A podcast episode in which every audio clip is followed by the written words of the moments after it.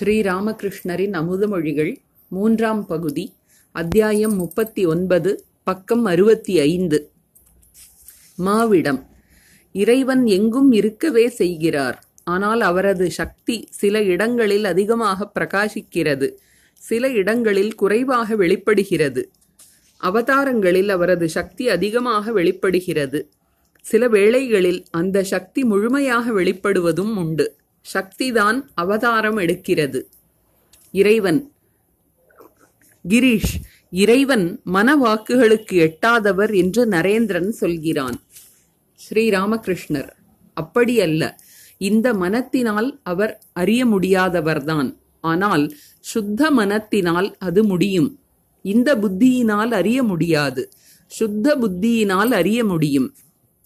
காமினி காஞ்சன பற்று மறைந்தால் சுத்த மனமும் சுத்த புத்தியும் ஏற்படுகின்றன. அந்த நிலையில் சுத்த மனமும் சுத்த புத்தியும் ஒன்றே. சுத்த மனத்திற்கு எட்டுபவர் அவர். ரிஷிகளும் முனிவர்களும் அவரை காணவில்லையா என்ன? அவர்கள் தங்கள் உணர்வின் மூலமாக பேருணர்வு வடிவினரான இறைவனை அனுபூதியில் அறிந்தனர். கிரீஷ் சிரித்தவாறே நரேந்திரன் என்னிடம் வாதத்தில் தோற்றுவிட்டான். ஸ்ரீராமகிருஷ்ணர் இல்லை மனிதன் அவதார புருஷனாக இருக்க முடியும் என்பதில் திட நம்பிக்கை வைத்துள்ளார் கிரீஷ். நான் வேறு என்ன சொல்ல முடியும்? இப்படிப்பட்ட நம்பிக்கையை மீறி ஒன்றும் சொல்லக்கூடாது என்று அவன் என்னிடம் சொன்னான். கிரீஷ் சிரித்தவாறே. சுவாமி நாங்கள் வளவளவென்று பேசிக் கொண்டிருக்கிறோம். ஆனால் மாஸ்டர் வாயை இறுக மூடிக்கொண்டு உட்கார்ந்திருக்கிறார். அவர் உள்ளத்தில் என்னதான் இருக்கிறதோ. சுவாமி நீங்கள் என்ன சொல்கிறீர்கள்? ஸ்ரீராமகிருஷ்ணர் சிரித்தவாறே. வாயாடி நெஞ்சாழம் மிக்கவன் காதில் துளசி வைத்துக் கொள்பவன் முகத்திரையிட்ட பெண் பாசி மூடிய குளத்தின் குளிர்ந்த தண்ணீர் இவை மிகவும் தீங்கு விளைவிப்பவை. எல்லோரும் சிரித்தனர். சிரித்தவாறே ஆனால் இவன் அப்படிப்பட்டவன் அல்ல இவன் கம்பீரமானவன். எல்லோரும் சிரித்தனர். கிரீஷ் சுவாமி என்னவோ ஸ்லோகம் போல் சொன்னீர்களே அது என்ன? ஸ்ரீராமகிருஷ்ணர். இதுதான். இந்த சில மனிதர்களிடம் ஜாக்கிரதையாக இருக்க வேண்டும். முதலில் வாயாடி அவன் வளவளவென்று பேசிக்கொண்டே இருப்பான். அடுத்தபடியாக நெஞ்சாழம் மிக்கவன். அவனது மனத்தின் உள்ளே ஆழ மூழ்கி பார்த்தாலும் அவனை அறிய முடியாது. அடுத்தபடியாக காதில் துளசி வைத்துக் கொள்பவன். அவன் தன் பக்தியை காட்டுவதற்காக காதில் துளசி வைத்துக் கொள்கிறான்.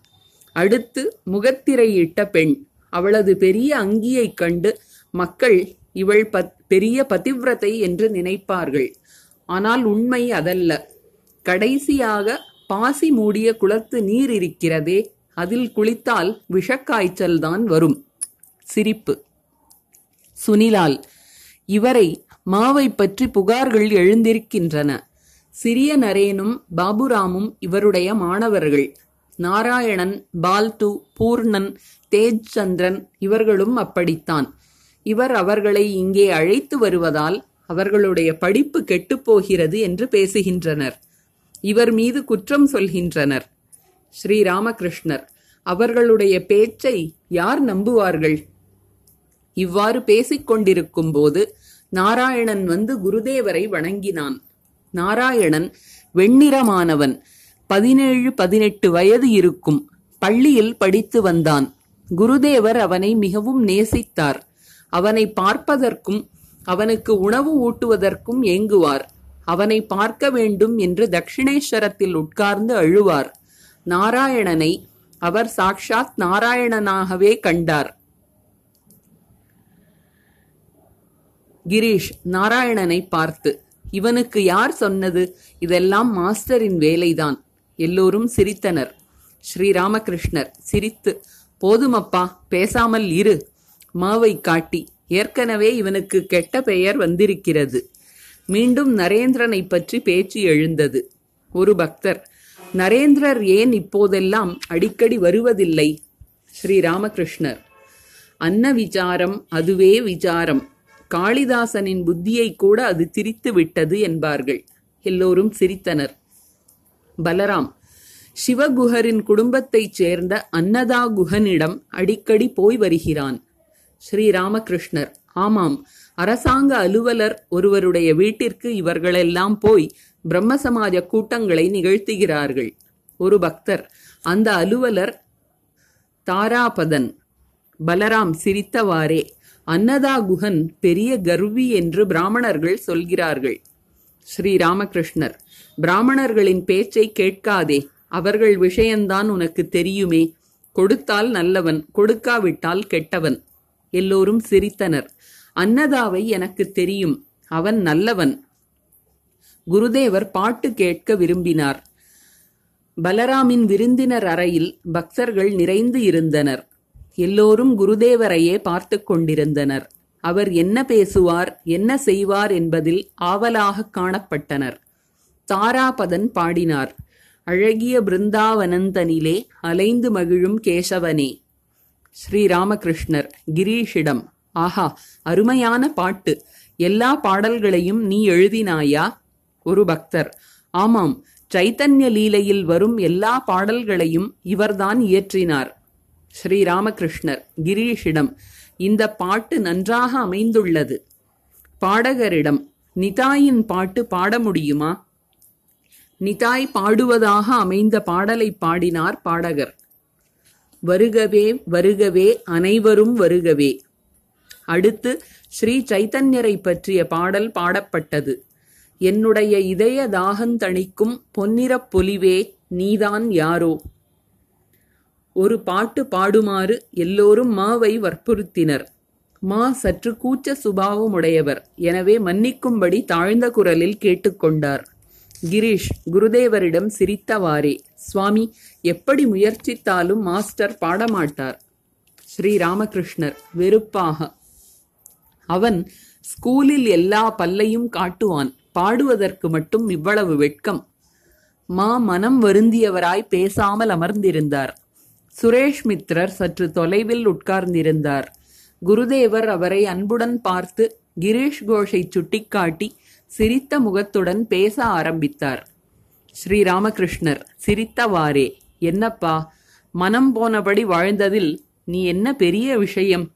அதில் இவன் கிரீஷ் உன்னை மிஞ்சியவன்.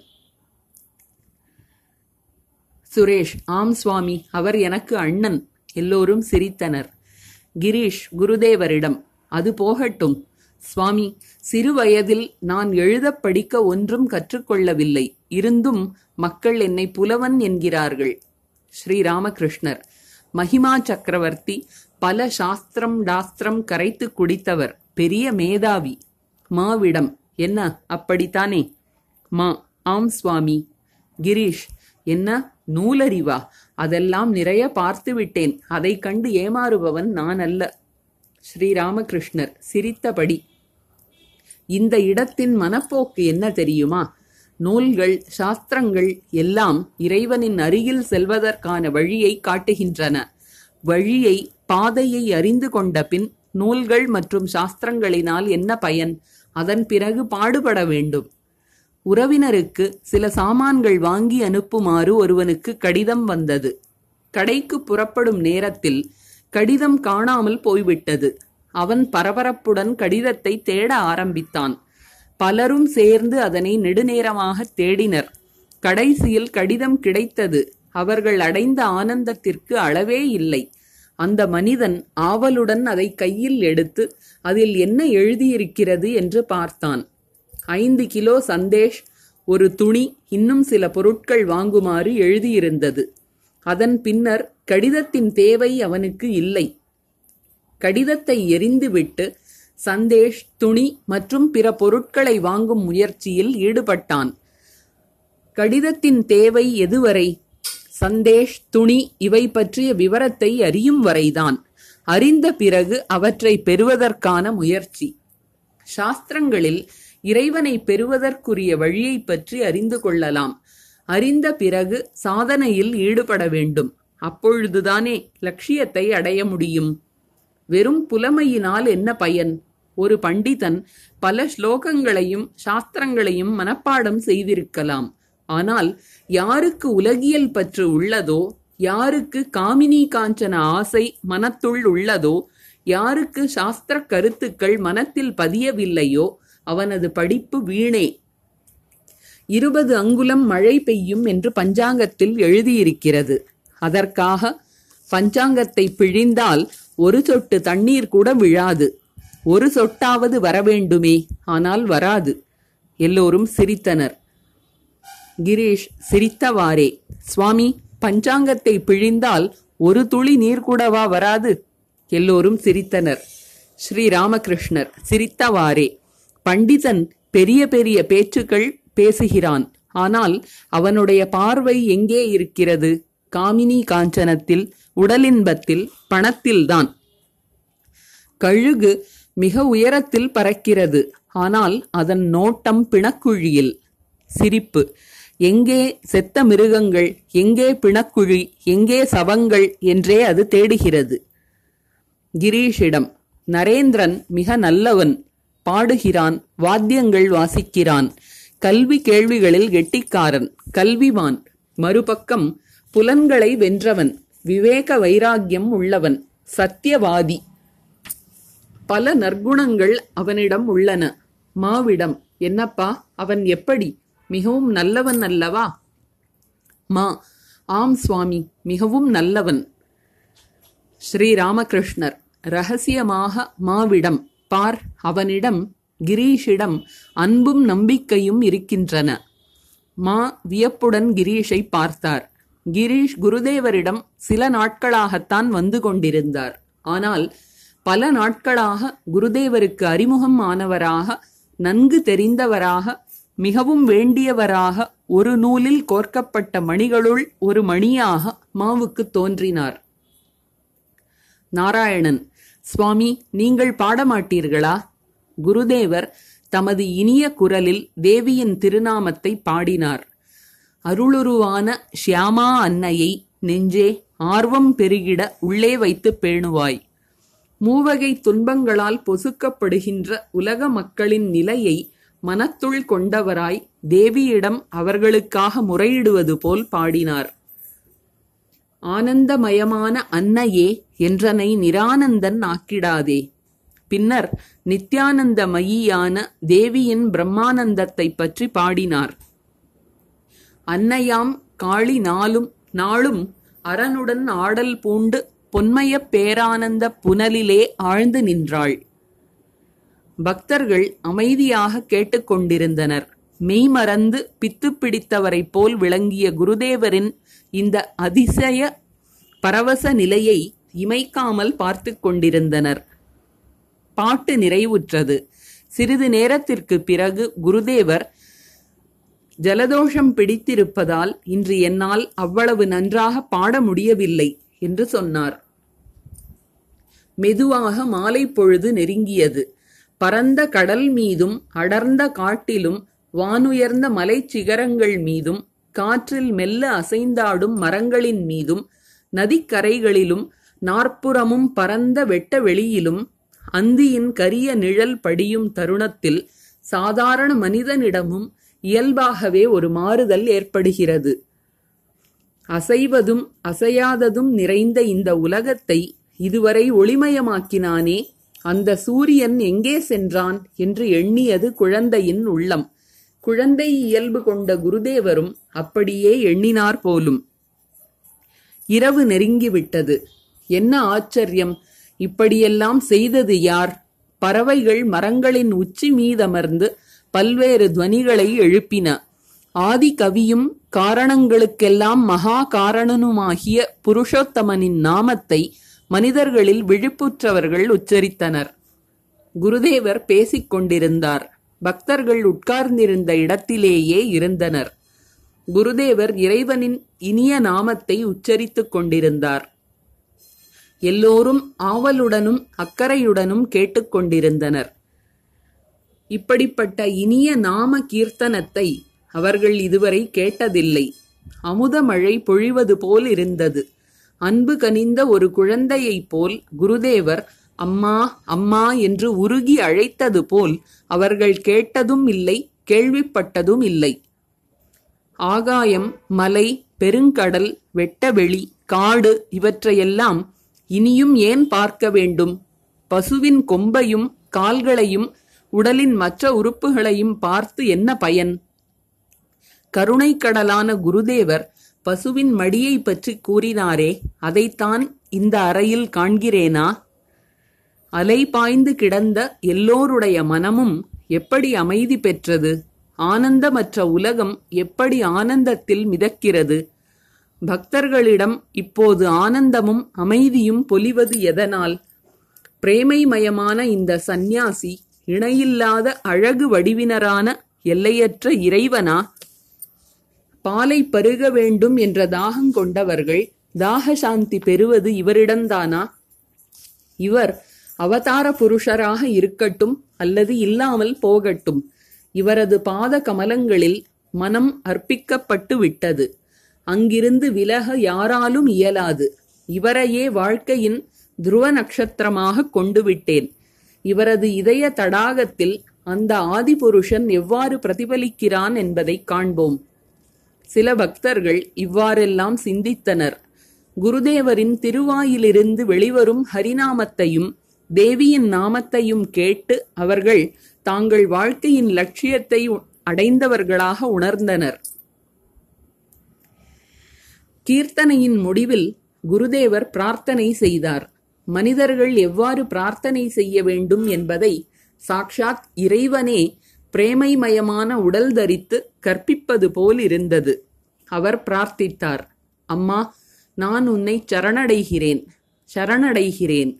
உடலின்பம் வேண்டாம் தாயே புகழ் வேண்டாம். அணிமா முதலான அஷ்ட சித்திகளும் வேண்டாம்.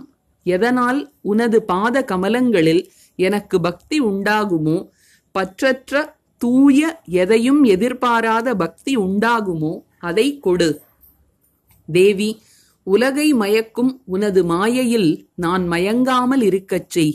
உனது மாயையின் உலகில் காமினி காஞ்சனத்தில் நான் ஒருபோதும் பற்றுக்கொள்ளாமல் இருக்கச் செய். தாயே எனக்கு உன்னையன்றி வேறு துணை இல்லை. நான் உன்னை பாடாதவன் சாதனை செய்யாதவன் ஞானமில்லாதவன் பக்தியற்றவன் கருணை செய்.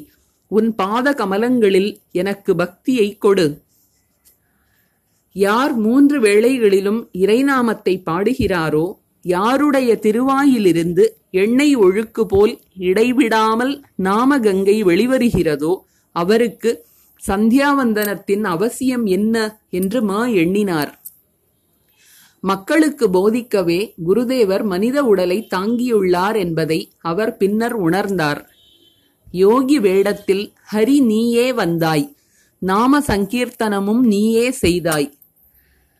கிரீஷ் குருதேவரை அன்றிரவு தன் வீட்டிற்கு அழைத்தார். ஸ்ரீராமகிருஷ்ணர் இரவாகிவிடுமே கிரீஷ் ஆகாது. நீங்கள் எப்போது வேண்டுமானாலும் திரும்பி விடலாம். நானும் இரவே தியேட்டருக்கு போக வேண்டும். சண்டை சச்சரவுகளை தீர்த்து வைக்க வேண்டியுள்ளது. குருதேவர் கிரீஷின் வீட்டிற்கு கிளம்பினார். இரவு ஒன்பது மணி. குருதேவர் சாப்பிடுவார் என்று பலராம் உணவு தயாரித்திருந்தார். சாப்பிடாமல் போனால் பலராம் வருந்துவார். எனவே குருதேவர் அவரிடம் பலராம் கிரீஷின் வீட்டிற்கு நீயும் சாப்பாடு அனுப்பு என்றார். மாடியில் இருந்து இறங்கி வந்தபோது குருதேவர் பரவசத்தில் குடிகாரனைப் போல் தள்ளாடினார். அவருடன் நாராயணனும் மாவும் வந்தனர். பின்னால் ராம் சுனிலால் என்று பல பக்தர்கள் இருந்தனர். ஒரு பக்தர். கூட யார் வருகிறார்? ஸ்ரீராமகிருஷ்ணர். ஒருவர் வந்தால் போதும். கீழே வந்தபோது குருதேவரின் பரவச நிலை அதிகமாயிற்று. அவர் விழுந்து விடுவாரோ என்று நாராயணன் அவரது கையை பிடிக்கப் போனான். குருதேவர் அதை விரும்பவில்லை. சில வினாடிகளுக்குப் பிறகு நாராயணனை அன்புடன் பார்த்து நீ கையை பிடித்திருந்தால் என்னை குடிகாரன் என்று நினைப்பார்கள். நானே நடந்து வருகிறேன் என்றார். போஸ்பாரா தெருவை கடந்து சென்றனர். கிரீஷின் வீடு அருகிலேயே இருந்தது. திடீரென்று குருதேவர் மிக வேகமாக நடக்கத் தொடங்கினார். பக்தர்கள் பின்னால் சென்றனர். எதற்காக இவ்வளவு வேகம்? அவரது மனத்தில் எந்த அற்புத தேவ பாவனை ஏற்பட்டதோ? யாருக்கு தெரியும்? மன வாக்குகளுக்கு எட்டாதது என்று வேதத்தில் சொல்லப்பட்டுள்ள பொருளை சிந்தித்து பித்து பிடித்தவர் போல் வேகமாக அடியெடுத்து வைத்து போகிறாரா? சற்று முன்புதான் பலராமின் வீட்டில் அந்த பரம்பொருள் மனவாக்குக்கு எட்டாதவர் அல்ல. சுத்த மனத்திற்கு சுத்த புத்திக்கு சுத்த ஆன்மாவிற்கு அவர் எட்டுபவர் என்று கூறியிருந்தார். அப்படியானால் இவர் அந்த பரம்பொருளை கண்முன் கண்டு கொண்டிருக்கிறாரா இருப்பவை எல்லாம் நீயே என்பதை காண்கிறாரா? நரேந்திரன் நரேந்திரன் என்று யாரிடம் பைத்தியமாக இருந்தாரோ அந்த நரேந்திரர் உடன் வந்தார். ஆனால் குருதேவர் அவருடன் பேசவில்லை. இதை பாவனை என்கிறார்கள். ஸ்ரீ சைத்தன்யருக்கு இந்த நிலைதான் வாய்த்திருந்ததா? இந்த பாவனையை யார் அறிவார்? கிரீஷின் வீடு இருக்கும் சந்திற்கு வந்தார்கள். அப்போது குருதேவர் நரேந்திரருடன் பேசத் தொடங்கினார். என்னப்பா சௌக்கியமா? அப்போது என்னால் பேச முடியவில்லை. குருதேவர் கூறிய ஒவ்வொரு சொல்லிலும் கருணை பொங்கியது. இன்னமும் கிரீஷின் வீட்டை அடையவில்லை. திடீரென்று நின்று நரேந்திரரை பார்த்து ஒரு விஷயம் சொல்கிறேன். இது ஒன்று. ஆன்மா அது ஒன்று. உலகம் என்றார். உயிர் உலகம். இவற்றையெல்லாம் குருதேவர் பரவச நிலையில் பார்த்து கொண்டிருக்கிறாரா? பிரமிப்புடன் அவர் எதை பார்த்து வந்தார் என்பது அவருக்குத்தான் தெரியும். வேத வாக்கியம் போல் தெய்வ வாக்கு போல் ஏதோ இரண்டொரு வார்த்தைகளை மட்டுமே கூறினார். மற்றபடி எல்லையற்ற கடலின் கரையை அடைந்த ஒருவர் திகைப்புடன் நின்று கொண்டிருப்பது போல்தான். ஏதோ எண்ணற்று புரள்கின்ற ஒலியலை மாலைகளில் இருந்து உதித்தெழுந்த அநாகத துவனியின் ஓரிரு கதிர்கள் காதில் வீழ்ந்தது போல்தான். குருதேவரை வீட்டிற்குள் அழைத்துச் செல்வதற்காக கிரீஷ் வாசலில் நின்று கொண்டிருந்தார். பக்தர்களுடன் குருதேவர் வந்ததும் கிரீஷ் அவரது பாத கமலங்களில் வீழ்ந்து வணங்கினார். குருதேவர் அவரை எழுந்திருக்கச் சொன்ன பிறகே எழுந்தார். குருதேவரின் பாத தூளியை தமது தலையில் அணிந்து கொண்டார். பிறகு அவரை அழைத்துச் சென்று மாடியில் உள்ள விருந்தினர் அறையில் உட்கார வைத்தார். பக்தர்கள் அவசர அவசரமாக வந்து இடம் பிடித்துக் கொண்டார்கள். குருதேவரின் அருகில் உட்கார வேண்டும் அவருடைய இனிய அமுத மொழிகளை பருக வேண்டும் என்பது எல்லோருடைய ஆவலாகும். குருதேவர் உட்காரச் சென்றபோது அங்கே ஒரு செய்தித்தாள் இருப்பதைக் கண்டார். செய்தித்தாளில் உலகியல் பேச்சு உலக விவகாரம் பிறருடைய விவகாரம் பிறரை நிந்திப்பது எல்லாம் தானே இருக்கும். எனவே குருதேவருக்கு அது தூய்மையற்றது. அதை அங்கிருந்து அகற்றி விரும் விடுமாறு அவர் சைகை காட்டினார். செய்தித்தாளை அப்புறப்படுத்திய பிறகு அமர்ந்தார். நித்யகோபால் குருதேவரை வணங்கினார். ஸ்ரீ ராமகிருஷ்ணர் நித்யகோபாலிடம் அங்கே உன்னை காண முடியவில்லையே. நித்யகோபால் ஆம் சுவாமி என்னால் தட்சிணேஸ்வரத்துக்கு வர முடியவில்லை. உடல்நிலை சரியில்லை. உடம்பெல்லாம் வலி. ஸ்ரீ ராமகிருஷ்ணர் இப்பொழுது எப்படி இருக்கிறாய்? நித்யகோபால் இன்னும் சரியாகவில்லை. ஸ்ரீ ராமகிருஷ்ணர் இன்னும் இரண்டொரு படி கீழே தங்கு. மனத்தை சற்று கீழ்நிலையில் வைத்திரு என்பது பொருள். நித்யகோபால் மனிதர்களைக் கண்டால் எனக்கு பிடிக்கவில்லை. என்னென்னமோ பேசுகிறார்கள். பயமாக இருக்கிறது. சில வேளைகளில் நல்ல தைரியமாகவும் உள்ளது. ஸ்ரீ ராமகிருஷ்ணர் ஆமாம் அப்படித்தான் இருக்கும். உன்னுடன் யார் வசிக்கிறார்கள்? நித்யகோபால் தாரக் அவன் எப்போதும் என்னுடன் வசிக்கிறான். சில வேளைகளில் அவனையும் பிடிப்பதில்லை. ஸ்ரீராமகிருஷ்ணர் தங்கள் மடத்தில் ஒரு சித்தர் இருந்ததாக நங்தா சொல்வார். அவர் எப்போதும் வானத்தை பார்த்து கொண்டே நடப்பாராம். ஆனால் ஒரு நண்பன் பிரிந்தபோது மிகுந்த துக்கம் அடைந்தாரும் அடைந்தாராம். இவ்வாறு கூறிக்கொண்டே குருதேவர் பரவச நிலையை அடைந்தார். பரவச நிலையில் ஆழ்ந்தவராய் பேச்சற்று இருந்தார். சிறிது நேரத்திற்கு பிறகு நீ வந்துவிட்டாயா? நானும் வந்திருக்கிறேன் என்று சொன்னார். இந்த வார்த்தைகளை யார் புரிந்து கொள்வார்கள்? இதுதான் தேவமொழியா? குருதேவரின் அருகில் நரேந்திரர் கிரீஷ் ராம் ஹரிபதன் சுனி பலராம் மா என்று பக்தர்கள் பலர் இருந்தனர். இறைவன் மனித வடிவில் அவதரிப்பார் என்பதில் நரேந்திரருக்கு நம்பிக்கை இல்லை. ஆனால் அவர் யுகந்தோறும் அவதரிக்கிறார். மனித உடலெடுத்து பூமிக்கு வருகிறார் என்பது கிரீஷின் திட நம்பிக்கை. இது பற்றி அவர்கள் இருவரும் பேச வேண்டும் என்று குருதேவர் விரும்பினார். எனவே கிரீஷிடம் நீங்கள் இருவரும் ஆங்கிலத்தில் இது விஷயமாக பேசுங்கள் நான் கேட்க வேண்டும் என்றார். பேச்சு ஆரம்பமாயிற்று. ஆங்கிலத்தில் அல்ல வங்க மொழியில் இடையிடையே இரண்டொரு ஆங்கிலச் சொற்கள் இடம்பெற்றன. நரேந்திரர் இறைவன் எல்லையற்றவர் அவரை அறிவது என்பது முடியக்கூடியதா? அவர் எல்லோருள்ளும் இருக்கிறார். குறிப்பிட்ட ஒருவரிடம் மட்டும் எழுந்தருளி இருக்கிறார் என்றில்லை. ஸ்ரீ ராமகிருஷ்ணர் அன்புடன் நரேந்திரனின் கருத்தே என்னுடையதும். ஆனால் ஒன்று சக்தி வேறுபாடு. சில இடங்களில் அவித்யா சக்தியின் வெளிப்பாடு சில இடங்களில் வித்யாசக்தியின் வெளிப்பாடு. சில இடங்களில் சக்தி அதிகம். சில இடங்களில் குறைவு. ஆகவேதான் எல்லா மனிதர்களும் சமமாக இல்லை. ராம் இத்தகைய வீண் வாதத்தினால் என்ன பயன்? ஸ்ரீ ராமகிருஷ்ணர் வெறுப்புடன் இல்லை இல்லை இதற்கெல்லாம் பொருள் உண்டு. கிரீஷ் நரேந்திரரிடம் இறைவன் மனித உடல் தாங்கி வரமாட்டார் என்பது உனக்கு எப்படி தெரியும்? நரேந்திரர் இறைவன் மனவாக்குகளுக்கு அப்பாற்பட்டவர். ஸ்ரீ ராமகிருஷ்ணர் அப்படி இல்லை அவர் சுத்த புத்திக்கு எட்டுபவர். சுத்த புத்தியும் சுத்த ஆன்மாவும் ஒன்றே. ரிஷிகள் சுத்த புத்தியின் மூலம் பரமாத்மாவை தரிசித்தனர். கிரீஷ் நரேந்திரரிடம் இறைவன் மனிதனாக வராவிட்டால் யார் நமக்கு உண்மைகளை புரிய வைப்பார்? மனிதனுக்கு ஞானம் பக்தி இவைகளை தருவதற்காக அவர் மனித உடல் தாங்கி வருகிறார். இல்லாவிட்டால் யார் போதிப்பது? நரேந்திரன். ஏன்? அவர் நம்முள் இருந்து கொண்டு புரிய வைப்பார். ஸ்ரீராமகிருஷ்ணர் அன்புடன் ஆம் ஆம் நம்முள் மறைவாக இருந்து புரிய வைப்பார். படிப்படியாக பேச்சு தீவிரமாகியது.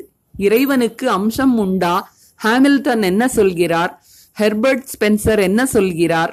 டிண்டல் ஹக்ஸ்லி இவர்கள் என்ன சொல்கிறார்கள்? என்றெல்லாம் பேச்சு நிகழ்ந்தது. ஸ்ரீராமகிருஷ்ணர் மாவிடம் இவை எனக்கு பிடிக்கவில்லை. நான் எல்லாவற்றையும் அவராகவே காண்கிறேன். எனக்கு வாதம் எதற்கு? அவரே எல்லாம். அவரே எல்லாமாக ஆகியுள்ளார். அப்பாலும் இருக்கிறார். இதுவும் உண்மை அதுவும் உண்மை. ஒரு நிலையில் மனமும் புத்தியும் அகண்டத்தில் ஒடுங்குகின்றன. நரேந்திரனை பார்த்ததும் என் மனம் அகண்டத்தில் ஒடுங்கி விடுகிறது கிரீஷிடம் நீ இதற்கு என்ன சொல்கிறாய்? கிரீஷ் சிரித்தவாறே. இதைத் தவிர எல்லாவற்றையும் புரிந்துவிட்டேனா என்ன? எல்லோரும் சிரித்தனர். ஸ்ரீராமகிருஷ்ணர் இரண்டொரு படி கீழே இறங்காவிட்டால் என்னால் பேச முடிவதில்லை. சங்கரர் எதை கூறினாரோ அதுவும் வேதாந்தத்தில் உள்ளது. ராமானுஜரின் விசிஷ்டாத்வைத்தமும் உள்ளது. நரேந்திரர் விசிஷ்டாத்வைத்தவாதம் என்பது என்ன? ஸ்ரீராமகிருஷ்ணர் நரேந்திரரிடம் விசிஷ்டாத்வைத்தம் என்பது ராமானுஜரின் நெறி. உயிர்களோடும் உலகத்தோடும் கூடியதே பிரம்மம். எல்லாம் சேர்ந்து ஒன்று என்று இந்த வாதம் கூறுகிறது. ஒரு வில்வப்பழத்தைப் போல். ஒருவன் ஓட்டை தனியாக விதையை தனியாக சதையை தனியாக பிரித்தான். வில்வப்பழத்தின் எடை எவ்வளவு என்பதை அறிய வேண்டியுள்ளது. வெறும் சதையை மட்டும் எடை போட்டால் வில்வப்பழத்தின் எடை கிடைக்குமா? ஓடு விதை சதை எல்லாவற்றையும் ஒன்றாக எடை போட வேண்டும். ஓடு அல்ல விதை அல்ல சதைதான் சாரம் என்ற எண்ணம் முதலில் ஏற்படுகிறது. பிறகு ஆராய்ந்து பார்த்தால் சதை எந்த பொருளினுடையதோ அந்த பொருளினுடையதுதான் ஓடும் விதையும் என்பது தெரிகிறது. முதலில் இது அல்ல இது அல்ல என்று சொல்ல வேண்டும். உயிர் அல்ல உலகம் அல்ல பிரம்மமே உண்மை மற்ற எதுவும் உண்மை அல்ல என்று ஆராய வேண்டும். அதன் பிறகு சதை எதனுடையதோ அதனுடையதுதான் விதையும் ஓடும். எதிலிருந்து பிரம்மமோ அதிலிருந்துதான் உயிர்களும் உலகமும் என்ற அனுபவம் கிடைக்கிறது. நித்தியம் எதனுடையதோ அதனுடையதுதான் லீலையும். இதனால்தான் உயிர்களுடனும் உலகத்துடனும் கூடியதான பிரம்மம் என்கிறார் ராமானுஜர். இதுவே விசிஷ்டாத்வைத நெறி. மாவிடம். இதைத்தான் நான் நேரடியாக காண்கிறேன். இனிமேலும் என்ன ஆராய்ச்சி செய்வேன்? அவரே இவை எல்லாமும் எல்லாமாகி இருப்பதை நான் காண்கிறேன். அவரே உயிர்களும் உலகமுமாக ஆகியிருக்கிறார். ஆனால் தன்னு தன்னுள் உணர்வின் விழிப்பை பெறாமல் எங்கும் நிறைந்த உணர்வுப் பொருளை அறிய முடியாது. ஆராய்ச்சி எதுவரை? அந்த இறைவனை பெறாதது வரை. அவரே எல்லாமாக ஆகியிருப்பதை நான் காண்கிறேன் என்று வாயால் சொல்வது போதாது. அவரது அருளால் அக உணர்வு விழித்தெழ வேண்டும். அக உணர்வு விழிப்பதன் மூலம் சமாதி நிலை ஏற்படுகிறது. அவ்வப்போது உடலுணர்ச்சி இல்லாமல் போகிறது. காமினி காஞ்சனத்தில் பற்று விலகுகிறது. இறைவனை பற்றிய பேச்சை தவிர வேறு எதுவும் நன்றாக இருப்பதில்லை. உலகியல் பேச்சுகள் வேதனை தருகின்றன. தன்னுள் உணர்வின் விழிப்பு பெறாமல் எங்கும் நிறைந்த உணர்வுப் பொருளை அறிய முடியாது.